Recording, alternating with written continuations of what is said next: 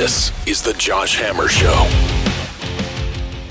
What are you talking about You're when just it comes to jabbering. this? I know No, you you're like just to jabbering. jabber. By the way, those I are know you all like to- easily I know you like to- to lie. Anytime you're uncomfortable, He put you. just he put the statistics up, there. Those are all your your crime is What higher. you- So that was Thursday evening's debate between Florida Governor Ron DeSantis and California Governor Gavin Newsom. A highly entertaining affair. I didn't know entirely what to expect coming into this one. Wasn't sure whether it would get past superficial platitudes. But Ron DeSantis showed up. Ron DeSantis showed up Thursday evening. That was the fire and the passion that many of us have, have wanted to see from Ron DeSantis on, on the national stage for a while now. He he took swings at Gavin Newsom, and to be clear, he had ample grounds for taking swings at Gavin Newsom because Gavin Newsom is literally central cast out of a superhero villain script. He looks the part, he talks the part, he acts the part. I mean, that guy is just fundamentally diabolical. I don't really know how else to describe it. And his track record as governor of California is just abominable.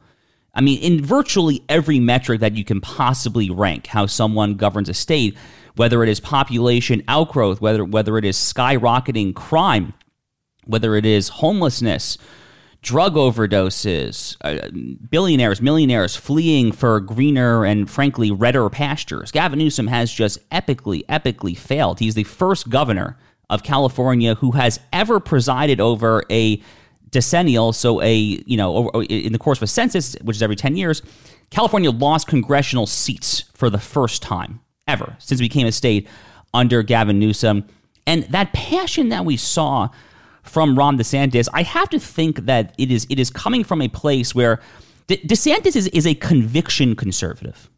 He is someone who was a founding member of the House Freedom Caucus when he joined the U.S. Congress he is a right winger. He he is a bona fide conservative, a bona fide right winger, and as he has shown time and time again in Florida, he is not afraid to put his thumb on the scale for the forces of civilizational sanity against the forces of civilizational arson. We had him on the show earlier this year, just trying to use government to promote his agenda. He is a red blooded conservative. I say all of that because he really hates the left. He really does, which is a good thing, obviously. I wish that all Republican governors in America hated the left as much as Ron DeSantis hates the left.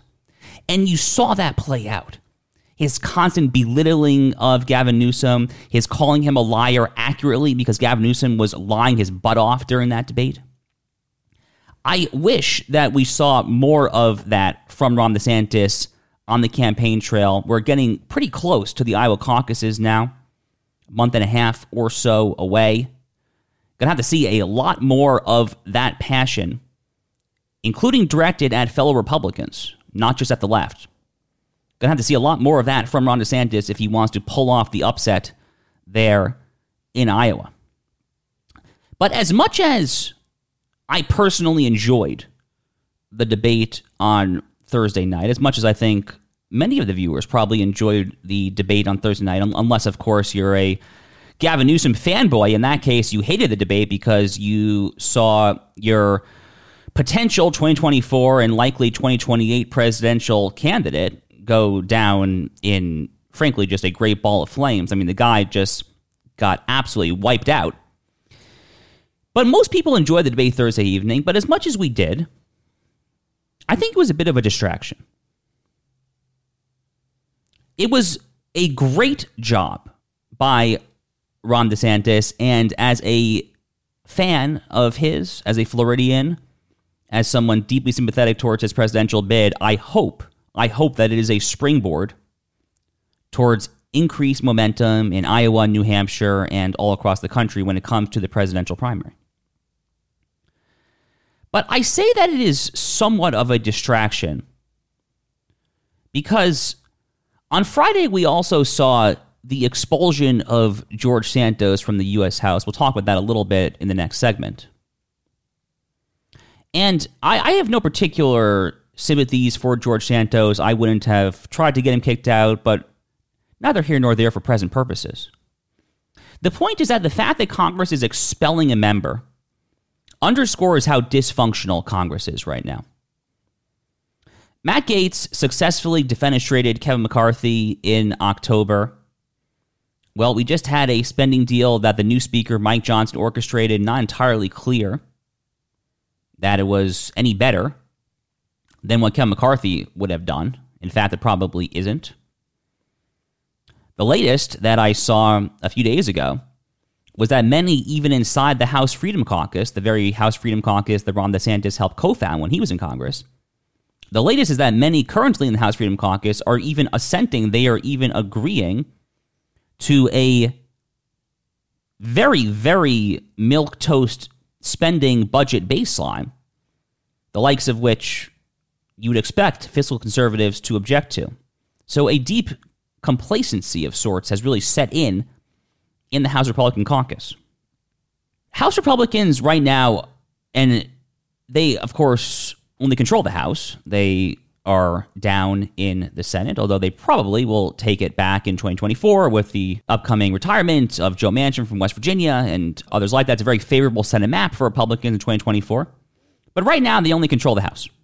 And they have they have a very narrow margin in the House. Who knows what's going to happen in the upcoming special election? Also to replace George Santos, by the way, that's a, that's a pretty swing district there in Long Island.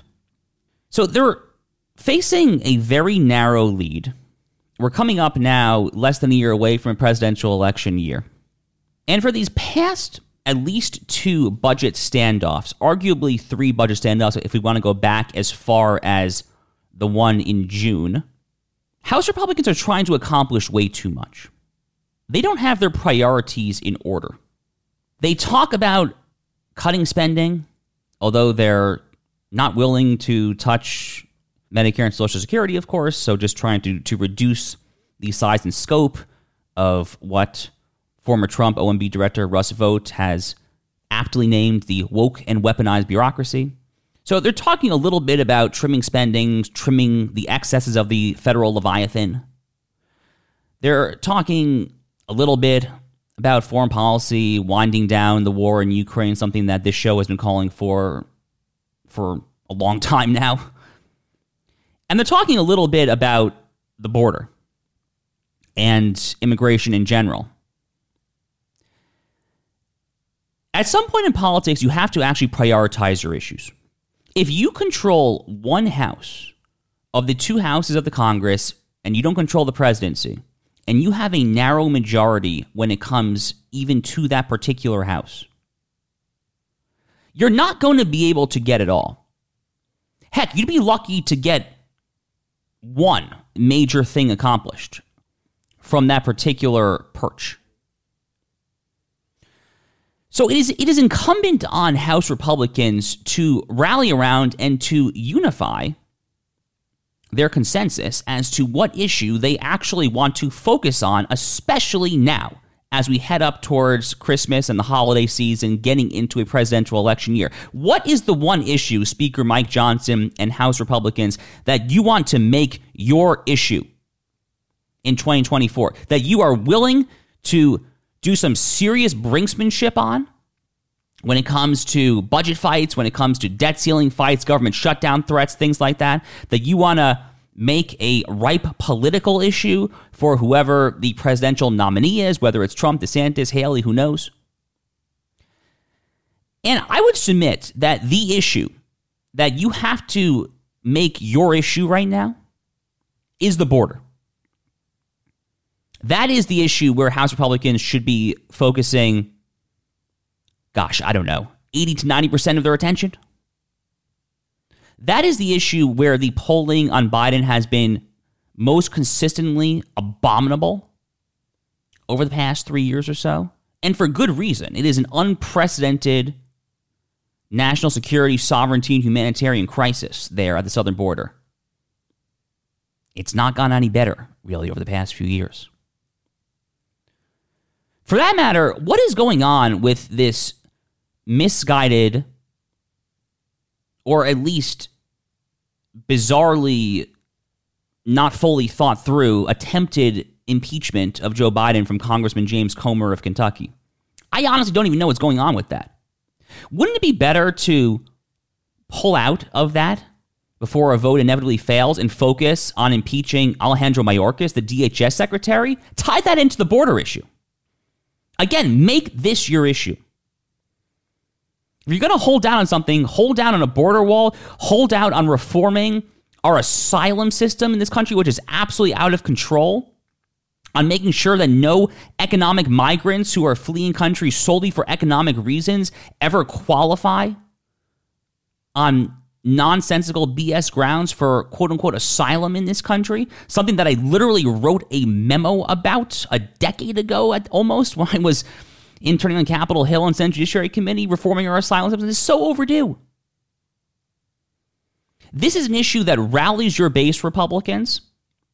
It is an issue that plays right in to your most likely presidential nominee, who is Donald Trump. It obviously also plays into Ron DeSantis if he can somehow pull it out as well there.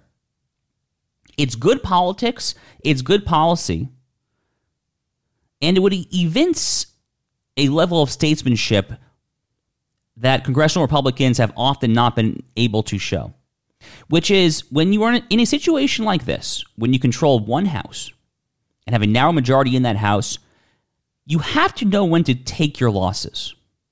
You're simply not going to win everything. It's just not, it's just not going to happen. The math doesn't work out you have to prioritize certain issues, or in this case, one issue. It makes optimal sense to do so during a presidential election year. There are a lot of issues to run on. The whole Bidenomics thing, the problem is it's a little more difficult to message. The border is as simple as it gets. It's a massive, massive issue. Your caucus is united on it, Mike Johnson. I hope that you choose to focus on that issue.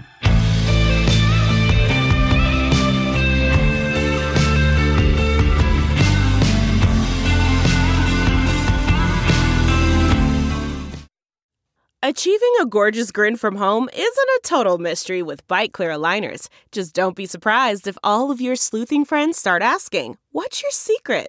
Begin by ordering your at home impression kit today for only $14.95. Byte clear aligners are doctor directed and delivered to your door. Treatment costs thousands less than braces. Plus, they offer flexible financing, accept eligible insurance, and you can pay with your HSA FSA. Get 80% off your impression kit when you use code WONDERY at Byte.com. That's B-Y-T-E dot com. Start your confidence journey today with Byte. Look around. You can find cars like these on AutoTrader. New cars, used cars, electric cars, maybe even flying cars. Okay, no flying cars, but as soon as they get invented, they'll be on AutoTrader. Just you wait. AutoTrader.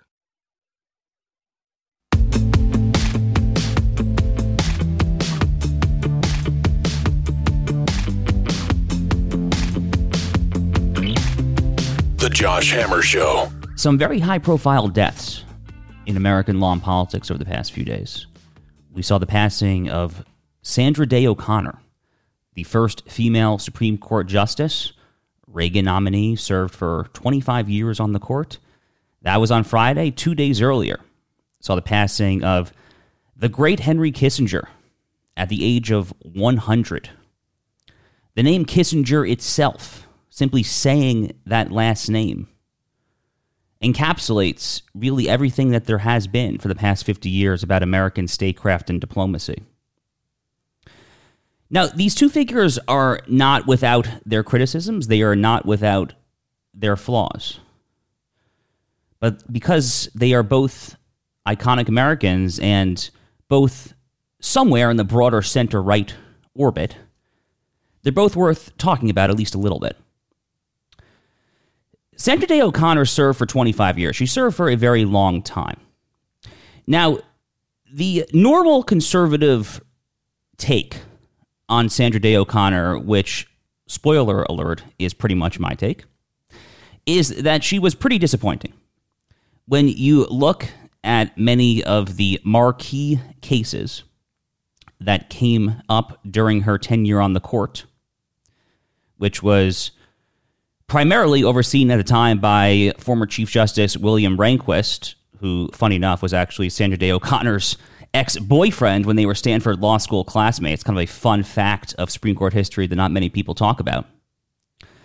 The actual jurisprudence from O'Connor was all over the map. So, in the infamous abortion case Planned Parenthood versus Casey in 1992, which was the court's first direct opportunity to overturn Roe versus Wade, she whiffed alongside David Souter, Anthony Kennedy, and the other milquetoast, mealy mouthed Republican nominees. There were many similar cases like that.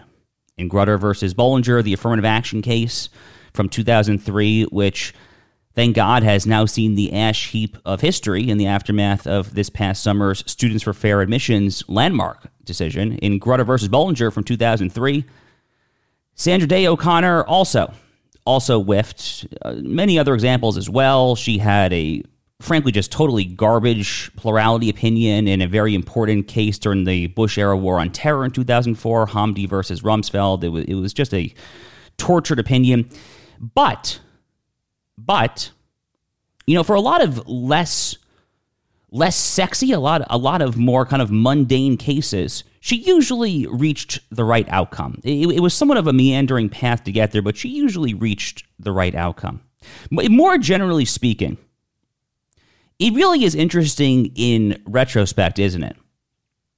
That for all the talk of the feminist movement and the feminist movement's incestuous relationship with the political left in this country, it really is interesting that the first female Supreme Court justice actually came from an iconic conservative president, Ronald Reagan. And Sandra Day O'Connor, she retired, she resigned from the court at a fairly young age. She resigned, well, you, you know, young relatively speaking. She resigned at the age of 70, 75, 76 or so. Just for context, the court currently has plenty of people around that age range. We've had recently had justices serve well into their 80s, so 75 actually relatively speaking.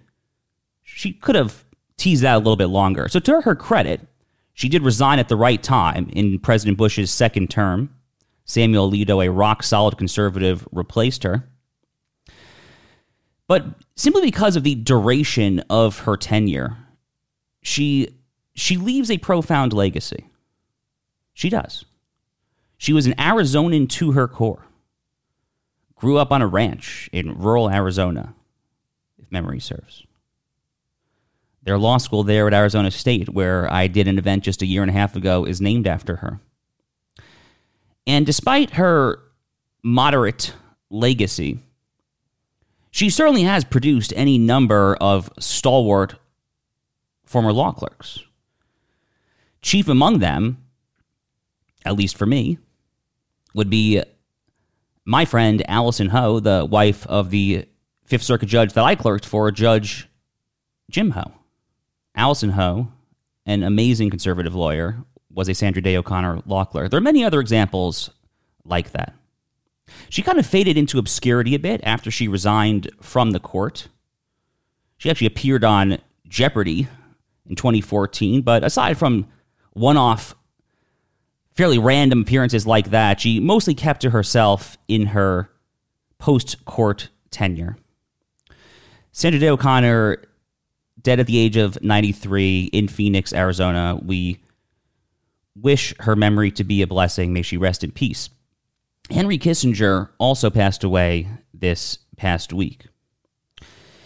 Henry Kissinger's legacy is just as, if not more complicated, than Sandra Day O'Connor. It, really is interesting that someone who was United States Secretary of State for less than three and a half years, a national security advisor for six years or so prior to that, it, it really is amazing that someone had this kind of legacy. There, there is a lot that Henry Kissinger is remembered for and will be remembered for. His advocacy for detente with the Soviet Union was extraordinarily debated within the American right at the time. The Reagan administration, which succeeded Henry Kissinger's 10 years as National Security Advisor and Secretary of State, the Reagan administration was very hostile to detente with the Soviet Union. Ronald Reagan's doctrine on the Cold War with Gorbachev and the Soviets was much more straightforward. It was the morally dichotomous framing that we are more accustomed to, which is, quote, we win, they lose. And to the Reagan administration's great credit, they ended up doing that. They ended up essentially winning the Cold War, the fall of the Berlin Wall in 1989, the formal dissolution of the Soviet Union into the Russian Federation two years later in 1991. Nonetheless, one of the key parts, whether you supported detente or the Reaganite framing of the Cold War, one of the key parts leading to the downfall of the Soviet Union was Kissinger's famous diplomacy alongside Richard Nixon with China, where he helped peel China away from the communist Soviet sphere of influence. Now, that was a move that has not necessarily aged extraordinarily well. As we have seen the rise of China, as we have seen their intellectual property theft, as we have seen their all sorts of, of, of horrific actions on, on, the world stage when it comes to the economy, when it comes to diplomacy, when it comes to military hegemony in the South and East China Sea, on the border with India, and so forth there. But at the time, it was the prudent and logical move, and Henry Kissinger deserves a ton of credit for helping to make that happen.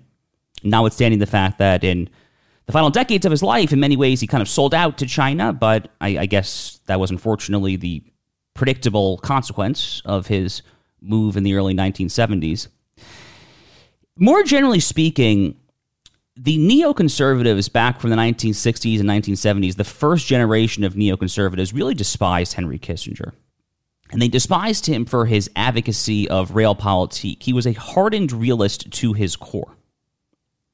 I too am a realist. I too am critical of neoconservative and neoliberal dogma.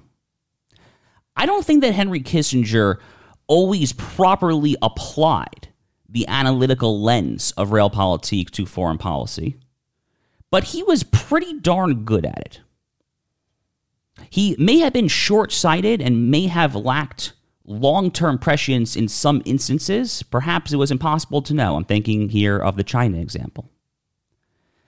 But when it comes to the way to approach diplomacy, on the global stage, where you have this moral binary where you can apply to each and every conflict all around the world. We've seen that way too often over the past year and a half when it comes to the Russia Ukraine war. The same people who were critical of Kissinger back then are now, you know, all in for Ukraine, critical of Kissinger's realpolitik on that conflict.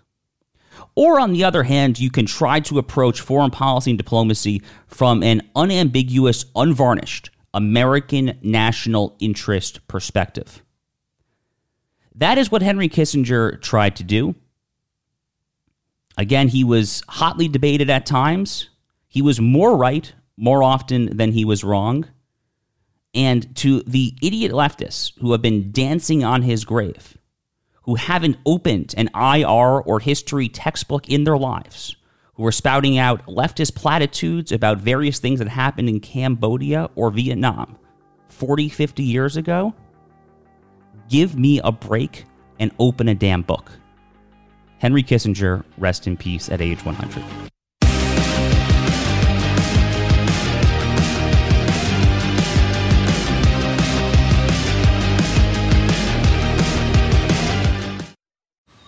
Man, that sunset is gorgeous. Grill, patio, sunset. Hard to get better than that. Unless you're browsing Carvana's inventory while you soak it all in.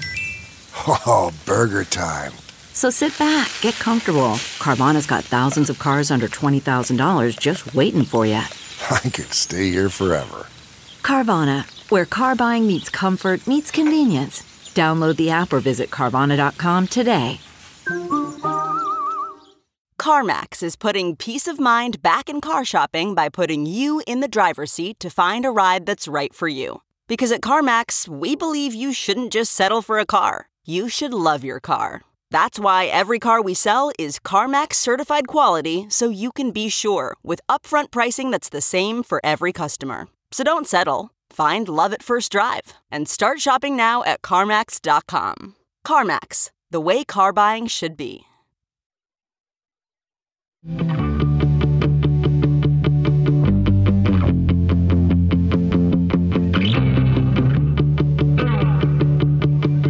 Josh Hammer Show.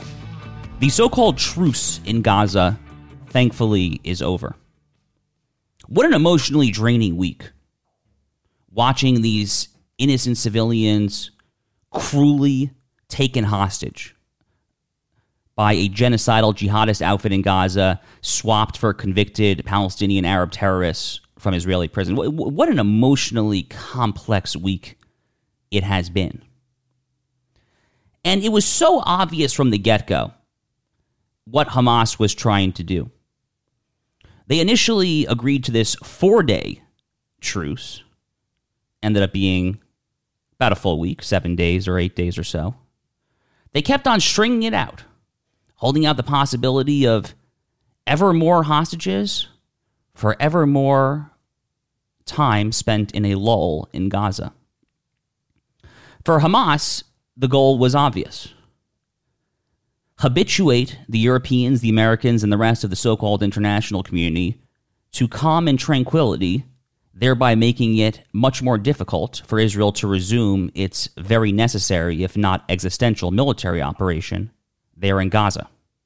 The Biden administration, by the way, may publicly say that it opposes a so called permanent ceasefire and that it supports Israel's military operation finishing to its natural conclusion of eradicating Hamas, their actions belie their rhetoric. The Biden administration at this point is staring at domestic polling that utterly terrifies it when it comes to the conflict in Israel and Gaza in particular. They are considerably down to Donald Trump or pretty much any of the other possible Republican nominees in 2024. They are losing right now in virtually all of the swing states that matter, including, based on the polling that I have seen, Michigan, which is home to the United States' largest Muslim American Arab population. The Biden administration has had for the past month or so the exact same incentives on the conflict that Hamas has, which is to wind this thing down sooner rather than later. You can almost see Joe Biden torn. It, it's hard to see it because the guy is senile and can barely put together a coherent sentence, but you can kind of see it if you take out a magnifying glass and look carefully. This is someone who speaks all the time about his trip to visit then Israeli Prime Minister Golda Meir way back in the day, back in the 1970s. He loves talking about how this was a transformative trip for him, how it really instilled in him at, at a very early age the importance of Israel for the Jewish people, for the American people, for the world, and so forth. So you can kind of see him conflicted by this decades long affinity. And I want to be very clear it's not like Joe Biden is, is a rock ribbed, you know, settle all of Judea and Samaria style Zionist. He's not, but, but he does certainly have kind of a decades long innate affinity or sympathy of sorts. So you can kind of see him tortured by this while staring at the domestic polling. But in any event, Hamas has openly violated the truce in numerous ways. They fired on, on IDF soldiers in northern Gaza. They murdered in cold blood, tragically. Three Israelis at a bus stop in Jerusalem, six more were wounded. Hamas claims credit for that attack. So, some ceasefire, some truce this was, with Hamas openly claiming credit for the slaying of yet more innocent Israelis. So, the truce is over. The warplanes and the tanks have their engines revved up again. What is this going to look like over the next few weeks then? Well, the truce for Hamas came at a very opportune moment because Israel had effectively gained operational control of Gaza City, which is the Hamas stronghold in the northern Gaza Strip, which is where Hamas allegedly has their preeminent command and control center underneath Al Shifa Hospital, and just generally speaking, the largest city in the Strip. And at the time of the, of the truce, Israel had turned its attention towards southern Gaza, namely Khan Yunis, which is the Hamas stronghold in southern Gaza. It's going to get ugly again, these images are going to continue to terrify all the people that have been terrified for the past almost two months or so now, namely liberals, progressives, Palestinian sympathizers, and so forth, all throughout the Western world.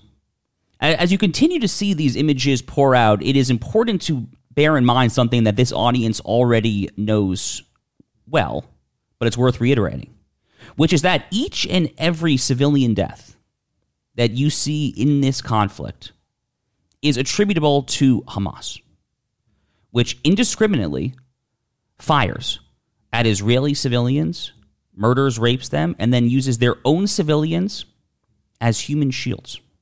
They've been doing this for the past 15 years. You know, I forgot who tweeted this, but it was a very astute point. If you look at what Israel uses its money for, Israel uses its money for bomb shelters for its people and for missile defense, such as Iron Dome, to keep its people safe. Hamas in Gaza uses the money for the tunnels, for the weaponry, for all the missile caches, things like that. And then instead of keeping their people in bomb shelters, they literally use them as cannon fodder. The dichotomy, once again, could not be starker. More to the point, there is simply no alternative but for Israel to finish the job in Gaza once and for all. Anything short of complete and utter eradication of Hamas would have catastrophic consequences for the future viability of the Jewish state. After the pogrom of October 7th, Hamas cannot stand. Period. There is no first world country that would ever permit its citizens to live with a constantly looming specter, a constantly looming Nazi esque specter, the likes of which we saw on that Black Sabbath, October 7, 2023. And even more to the point, Israel has to take out Hamas to reestablish deterrence on all its other fronts, up north on the Lebanese front when it comes to Hezbollah. You know who was licking his chops, probably getting a good laugh out of that truce over the past week? Hassan Nasrallah up in Lebanon, to say nothing of the Ayatollah Ali Khamenei in Tehran. Judea and Samaria, the West Bank itself, is probably going to get hot over the next year as well. It's already been pretty hot. It's going to get hotter. There's going to have to be a serious military operation, probably in Nablus, Jenin, and some of the other Islamist jihadist hotspots there in the West Bank. And finally, for Jews all around the world who have been witnessing this skyrocketing anti Semitism, who see the cop cars outside our shuls or kosher restaurants, Israel simply must deal a lethal blow to Hamas just so that Jews all around the world can sleep better at night. It actually really is that simple. God willing, Prime Minister Netanyahu is up to the task.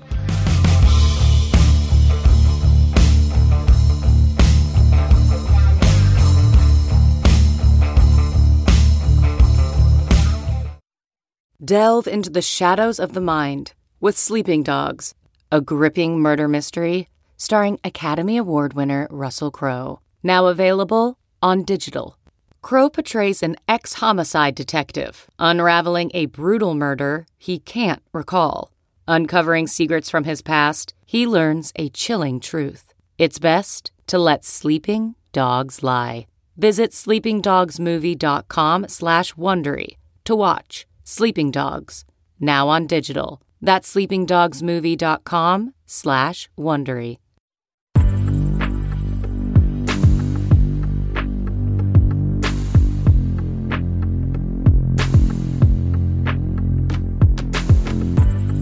Josh Hammer Show. It's hammer time. Go! The National Transportation Safety Board wants to limit how fast new cars can go.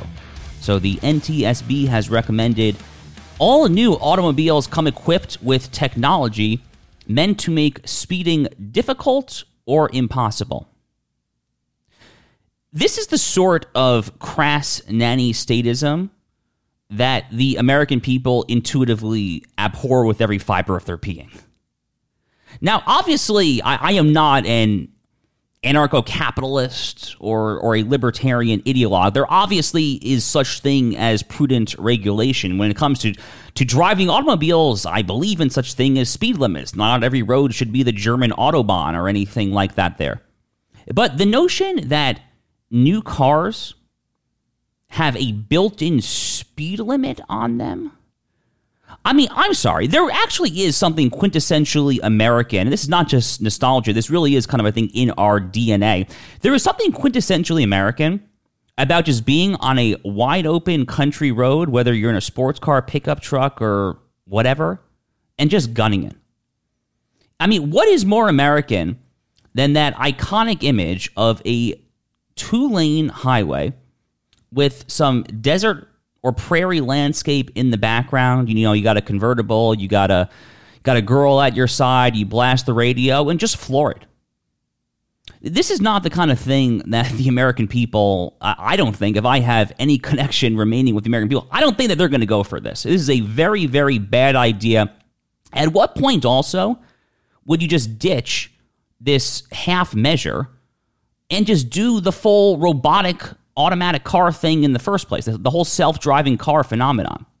That's probably what the NTSB is going for here. They're probably trying to habituate the American people towards ultimately phasing out driving cars and phasing in self driving cars, which the technology currently is not really equipped to produce en masse on a nationwide level, but very much looks like this is a first step towards that. As someone who is a lifelong car enthusiast myself who very much enjoys the the art of driving, I have a very simple message to the National Transportation Safety Board, which is you guys can go to hell with this one. UMass Boston drops faculty DEI requirements. In June, FIRE, that's the Free Speech on Campus group, they learned that UMass Boston was requiring some faculty applicants to submit statements reflecting their quote unquote experience and commitment to DEI principles. So, this is a fantastic development. Uh, this is deep in the heart of Blue America. This is a public university in Boston, Massachusetts, right in Elizabeth Warren's own backyard, the backyard of Harvard University. Many of the leading liberal institutions and leading individual liberals in America. So if they if they are backing off of requiring that faculty bend the knee and kowtow to the DEI agenda, the, the diversity, equity, and inclusion agenda that ends up being not so thinly veiled racism against white Americans, Asian Americans, Christians, Jews, Mormons, and so forth. If if even UMass Boston, in in the heart in the heart of the leftist blue state leviathan, if they are backing off this, it's just another reminder that we are actually winning on this issue. Conservatives have been winning on the DEI issue, they have been winning on the ESG issue. These are winning issues right now for conservatives, and the proper lesson to take from this is not to take our feet off of the gas pedal. If you are in a red state where you have strong Republican majorities in your state legislature, if you have a Republican governor, the move is very simple. Just ban the damn thing. Just ban it. That's what we've done in Florida. That's what they're doing in Texas. That's what they just did in Iowa when it comes to public universities. That is the very simple model. But for now, credit to UMass Boston. Very, very encouraging sign, a genuine white pill there. House votes to axe woke small business lending rule. So the rule in question here requires covered financial institutions to collect and report certain personal information to the Consumer Financial Protection Board on small small businesses that apply for credit. But the key part of this story is that among the information they want to collect are data on race, ethnicity, and gender, of course, of the small business owner and whether the business is owned by minorities, women, or LGBT people. Good for the House. Again, this is the sort of crass woke culture war issue that the American people intuitively do not like. We are winning on these issues, people.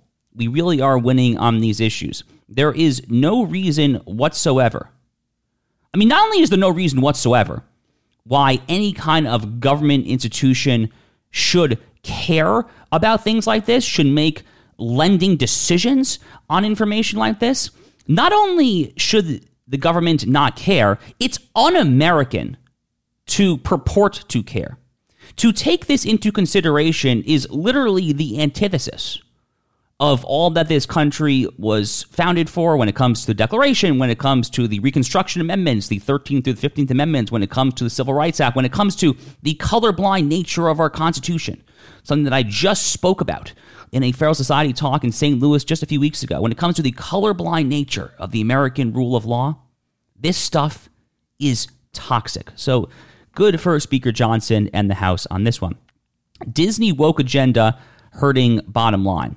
A recent company filing with the SEC included a reference to, quote, risks relating to misalignment with public and consumer tastes. That's juicy. They continued, quote, consumers' perceptions of our position on matters of public interest, including our efforts to achieve certain of our environmental and social goals, often differ widely and present risks to our reputation and brands. That's from Disney's SEC filing. Recall also, is it back in late September when the former and again current CEO of Disney, Bob Iger, told investors that Disney will, quote, quiet the noise when it comes to the culture war. Well, Disney's latest box office film has been a total bomb. They have not come even remotely close to recuperating the costs that went into producing that film. So, yeah, I, I mean, credit for some sense of, of self awareness here. But the way they phrase this is just so funny to me. I mean, this is so cleverly savvily crafted. It's classic lawyer language. Quote, risks relating to misalignment with public and consumer taste. Dude, stop hiding the ball and just say what is on all of our minds, which is that you commies have gone totally woke and the American people ain't having it. You have totally alienated at least half of your customer base. You know, back in the day, Disney was as American as apple pie and maybe cheating a little bit on your income tax returns. Disney was an iconic American company. It was not a political issue that divided the left and the right here. Disney has gone woke and increasingly they are going broke. My only message would be keep the pain coming until they fully, fully reverse course. Finally, some breaking news on Friday Congressman George Santos expelled from Congress. So this is a bipartisan vote. I mean, not a ton of Republicans joined, but Certainly some did.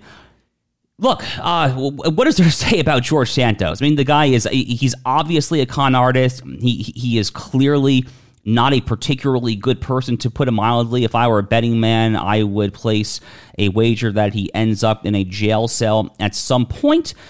Now, I, I had been skeptical of this effort to expel George Santos from Congress for the very Uh, admittedly somewhat cynical reason that I don't see a, a, compelling need necessarily for House Republicans to police their own caucus to this extent.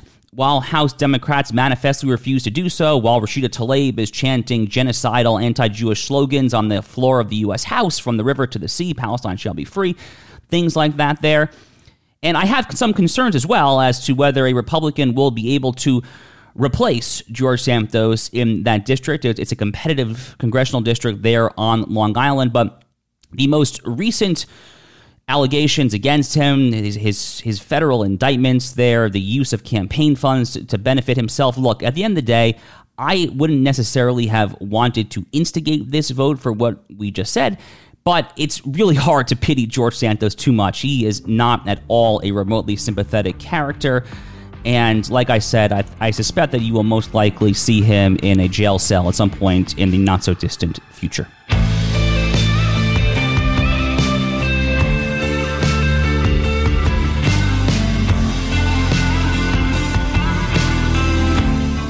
Look around. You can find cars like these on AutoTrader, like that car riding your tail. Or if you're tailgating right now, all those cars doubling as kitchens and living rooms are on AutoTrader too. Are you working out and listening to this ad at the same time? Well, multitasking pro, cars like the ones in the gym parking lot are for sale on AutoTrader. New cars, used cars, electric cars, maybe even flying cars. Okay, no flying cars, but as soon as they get invented, they'll be on AutoTrader. Just you wait. AutoTrader.